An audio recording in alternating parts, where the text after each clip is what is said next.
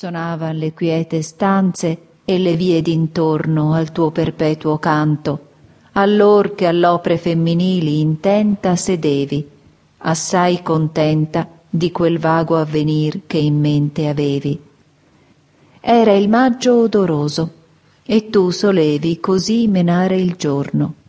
Io gli studi leggiadri talor lasciando e le sudate carte ove il tempo mio primo e di me si spendea la miglior parte d'in sui veroni del paterno stello porgea gli orecchi al suon della tua voce e dalla man veloce che percorrea la faticosa tela